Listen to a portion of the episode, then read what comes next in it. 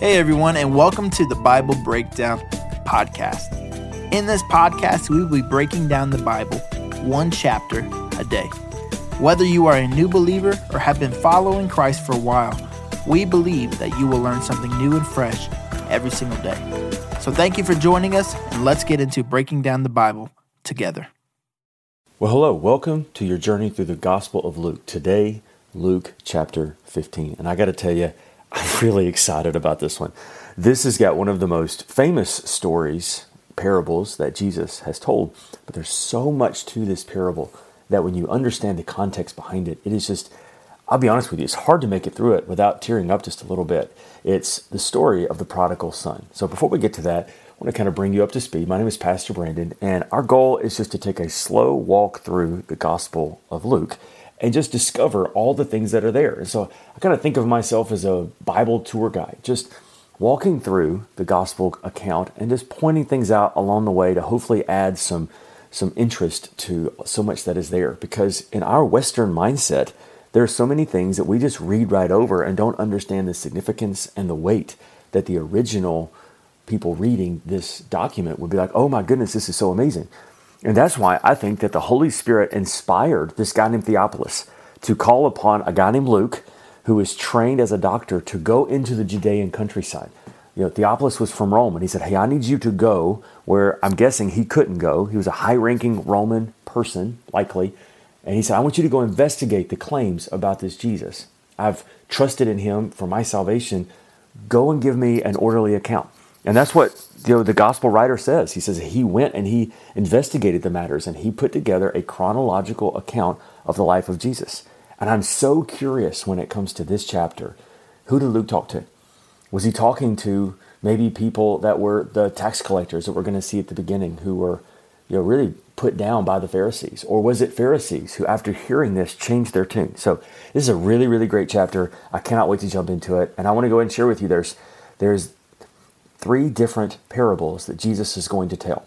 He's going to tell a parable of sheep that were lost and then found, a parable of a lady who lost 10 silver coins that were then found, and then the loss of a son who is found. And so the, every single one of these is the lost or found in the kingdom of God. And he does it in three different ways. And if you remember, a parable is a complex spiritual principle explained in a story to help us get our minds around it. So all of these have this complex spiritual principle. Because the question would be, Jesus, how is it that if I'm lost in my sin, how can I see the light again? How can I come out of darkness into your kingdom? And he's going to say, well, it's really complex. So let me put it in a story to help you understand what I'm trying to say. So here we go. Let's get started. If you got your NLT Bible open in front of you, chapter 15 is we're going to walk through this together. You know, get your cup of coffee ready, man. Let's jump in. This is going to be so great. Here we go. Verse 1. Tax collectors and other notorious sinners often came to listen to Jesus teach. This made the Pharisees and teachers of religious law complain that he was associating with such sinful people, even eating with them. So Jesus told them this story If a man has a hundred sheep and one of them gets lost, what will he do? Won't he leave the 99 others in the wilderness and go search for the one that is lost until he finds it? And when he has found it, he will joyfully carry it home on his shoulders. And when he arrives, he will call together his friends and neighbors, saying, Rejoice with me, because I have found my lost sheep. In that same way, there is more joy in heaven over one lost sinner who repents and returns to God than over 99 others who are righteous and haven't strayed away. Now, pause. The first thing is, is there is this idea that Jesus would abandon the 99 to go after the one. That is not at all what this is actually saying. What Jesus is saying is, as people would have understood in this culture, that many times shepherds would have large flocks of sheep. And what would happen from time to time is there was always these different sheep that have more of a rambunctious or rowdy spirit about them. And it didn't matter where they were supposed to be, they always had to be somewhere else. And so what would happen a lot of times is you end up putting a bail on these particular sheep so that when they started to wander off, you knew where they were at all times. But occasionally, maybe it was a young sheep or whatever, it would wander off and you would notice it was gone. And so, what the shepherds would do is they would leave the flock in the care of other shepherds and then strike off to go see if they can find the one that was lost. And so, there's so much going on in this parable to first of all say that just because Jesus is reaching out to the lost doesn't mean he neglects the found. And I want you to see that in the story that Jesus actually puts us in the care of those who have who are watching over our souls, the under shepherds, the, the pastors and leaders among us. And then he is consistently and constantly reaching out for those who are lost. And you know what else I love? The Bible says, Jesus says that when he finds the lost one, he doesn't get onto it, he doesn't kick it back into the flock, but he actually carries the lost sheep over his shoulder back again. And I love that idea that when Jesus finds us, he, with comfort and with joy and with care, brings us back to where we're supposed to be and restores us back. I love that idea. All right, second parable he's going to tell is about a lost coin. He says this Or suppose a woman has 10 silver coins and loses one. Won't she light a lamp and sweep the entire house and search carefully until she finds it? And when she finds it, she will call her friends and neighbors and say, Rejoice with me, because I have found my lost coin. In the same way, there is a joy in the presence of God's angels when even one sinner repents. Now, one of the reasons why this is important is because when a Jewish lady was married, she was many times given 10 silver coins by her father. And among many other things this was is it was a sign of the value and worth that this lady had that he was giving her a something that was valuable and something that was worth to remind her that she was special and remind her that she was important. It was part of the dowry that she would receive herself as a lady from that family. And so what it is is when she would lose one of these coins, it was it was a big deal because that was very special and very important to her. And so that's when it said she would just tear the house apart to go and to look for this lost coin. And the symbolism of this, the spiritual principle is is that you and I are so valuable to the Lord that he will tear up all of earth he will tear up everything he's got to tear up, even if he has to tear up our own lives to reach us and bring us back into the fold, to bring us back to himself. That's how important we are to him. And then he's going to tell a deeper story.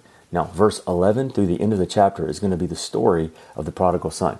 And in order to not lose the narrative, because I'm going to stop here and there to kind of give you some, some things to hope enrich this text, let me remind you what the story is. The story is going to be about two sons and their father. One son comes to their father one day and says, I don't want to be here anymore. I don't want to wait till you die to get my inheritance. Instead, I want to receive my part of the inheritance now. And that was would have been considered extremely disrespectful. In this part of the world, family was everything.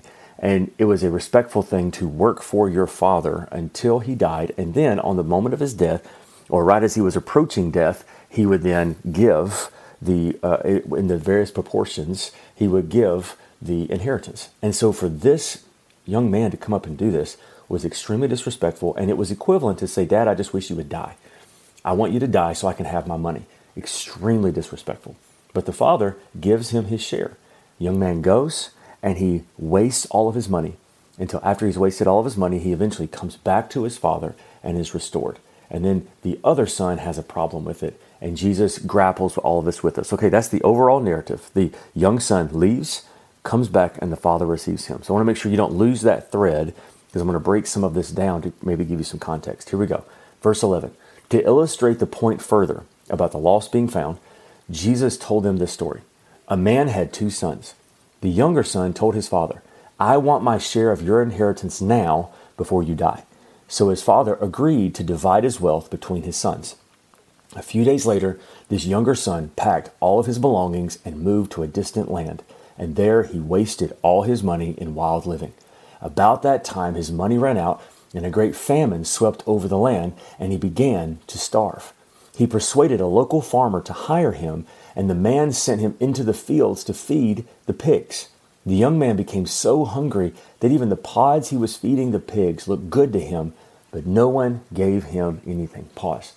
So Jesus was painting this story of just the worst case scenario because not only did this young man completely disrespect his father, but then the other tragedy would have been that he would have moved away from his family. That would be considered the height of disrespect to leave those bonds of a family and move away. And then he wasted the money that his father had been cultivating to give him one day. And then what made it even worse is that when he gets to the bottom, Jewish people considered pigs to be the worst animal. Because all the way back in the Old Testament, God said to, hey, leave those alone. Don't eat them. Don't mess with them. Stay away from them. And so then the son who had disrespected his father was now being disrespected himself because the only job he could find was caring for something he was supposed to hate. Doesn't that sound a whole lot like addiction nowadays? When we first start to dabble in drugs or pornography or other things, you know, at first it's fun. At first it's enjoyable. There's a thrill that happens. But what addiction does is it turns our desires against us until we go from desiring something to now we have to then medicate our pain with something that we hate. I've talked to so many people who say that they can't stand alcohol. They hate the drugs that they're addicted to, but they feel like they have to do these things now. And so I think Jesus very wisely is using something that they would have understood as the thing that you hate is now the only reason why you're able to survive. And so he finally gets to the bottom of everything and he says this. He says, verse 17, when he finally came to his senses, he said to himself, At home, even the hired servants have food enough to spare, and here I am dying of hunger. I will go home to my father and say, Father, I have sinned against both heaven and you. I am no longer worthy of being called your son. Please take me on as a hired servant. So notice, he's not even wanting to be restored into the family. He just knows that his father is good. And if he can hire him on as a servant, he'll be taken care of. So he, he's not trying to get back in good graces. He just wants to be a servant in his father's house. Verse 20 So he returned home to his father. And while he was still a long way off, his father saw him coming.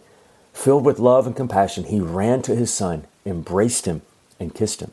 And his father said to him, Father, or he, the son said to his father, Father, I have sinned against both heaven and you, and I'm no longer worthy of being called your son. Now pause again. Why did the father run? Well, first of all, I love the idea that Jesus said that while the son was a long way off, the father saw him. Doesn't that paint the possible picture that the father was always looking for the son?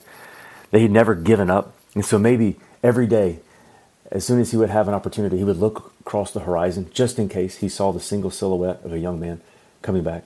And he never gave up on his son. But then here's the next question why did he run? Well, according to the custom of the time, this, the son had done such a bad thing that he would have immediately been completely outcast by the area. He would have immediately been judged by the local community. And it would have been that as soon as the people who would have now considered the son an enemy would have saw the son, they would have ran in order to judge him and hurt him and maybe even kill him because of the shame he would have brought on the entire family. So the father is running to embrace his son, but his father is also running to outrun his accusers, to make sure that the father got there first, to make sure that none of the accusers was able to have justice on this young man, but rather to say, I forgive him, and you must forgive him too. The next part says, But as his, his father said to the servants, Quick, bring the finest robe in the house and put it on him. Get a ring for his finger and sandals for his feet. Kill the calf that has been fattened. We must celebrate with a feast. For this son of mine was dead, and now he has returned to life. He was lost, but now is found. And so the party began. Meanwhile, the older son was in the fields working. When he returned home, he heard the music and the dancing in the house, and he asked one of the servants what was going on.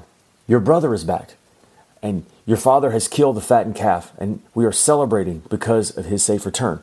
The older brother was angry and wouldn't go in, and his father came out and begged him, but he replied, All these years I've slaved for you, and never once refused to do a single thing you told me to.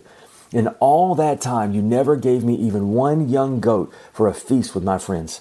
Yet, when this son of yours comes back after squandering your money with prostitutes, you celebrate by killing the fatted calf? And his father said to him, Look, dear son, you have always stayed by me, and everything I have is yours. We had to celebrate this happy day, for your brother was dead and he's come back to life. He was lost, but now he is found. And by doing this, I wonder if Jesus looked right back at those Pharisees from the beginning of this chapter. Because he's looking at those Pharisees going, You've known about my word your entire life. You've memorized, Pharisees would have memorized large portions of the Old Testament. You know about the goodness of following me. But yet, you get mad when I share the good news of life with these tax collectors, with these sinners, you've always had life. They are going to experience life. How could you not offer them the very life that you enjoy? And I think that's a wonderful lesson for all of us today. I think it's very important that we always have an open hand to those who don't have the life of God in them, who don't know what it is to love and to know Jesus, to let sinners act like sinners. And that doesn't mean we, we promote what they do, but at the same time we say, but you don't know my Jesus. And can I tell you about my Jesus? And I'm not mad at you if you receive Christ and you experience joy and you experience the goodness. Can I tell you, Jesus loves to just spoil brand new baby believers. I can tell you how many times I have finally learned my lesson. I can't tell you how many times I have prayed for something for weeks, and then I watch a brand new baby believer pray for something, and Lord just answers their prayer right away. And so I just learned the lesson. If I need something real bad, I go find somebody who's a new Christian and say, hey, will you pray for me? because it's amazing how that happens. But I don't begrudge them that. I know that God is trying to teach me and to grow me and mature me through the different things He's doing in my life. But I know He's also doing it in their life as well. And so I think the lesson for all of us is this that just like the parable of the lost coin, the parable of the lost sheep, and the parable of the prodigal son, our Heavenly Father runs to us. He runs and he runs faster than his accusers. The difference between condemnation and conviction is condemnation says you're never going to be good enough. Conviction says your Heavenly Father is already good enough and He's willing to accept you into His family. And so, no matter what you've done, no matter where you have fallen, no matter how lost you may feel, your Heavenly Father is ready to run to you. All you have to do is come to Him.